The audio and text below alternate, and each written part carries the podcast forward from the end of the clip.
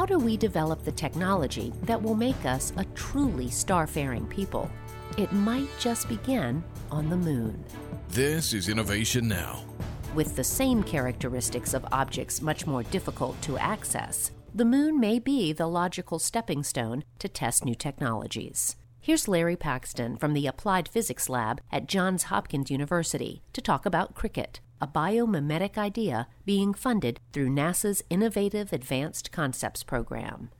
The initial concept is the delivery of a payload to the crater edge and into the sunlight, and then what we do is we disperse these individual crickets, and we're going to map and explore that area. But the notion is these are things that are tiny and they're expendable. The team is exploring how currently available modular systems from CubeSat and commercial industries could be used to create designs with swappable components that allow the crickets to operate as members of a hive. What we're going for is eventually a self sustaining colony where each element interrelates to each one of them. I think that we can really prove this stuff on the moon. If the concept pans out, cricket could be used to locate resources needed to provide a safe haven for humans, putting other water worlds in our reach. For Innovation Now, I'm Jennifer Pulley.